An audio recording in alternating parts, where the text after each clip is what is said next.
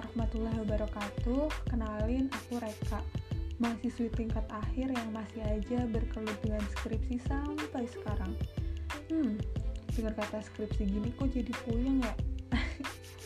So, Mei 2021 ini bakal jadi awal buat aku bikin podcast yang rencananya aku buat setiap hari Minggu.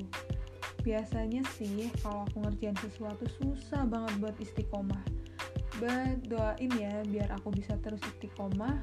Bahkan kalau bisa sih ada gitu manfaatnya buat orang lain walaupun kemungkinan itu kecil.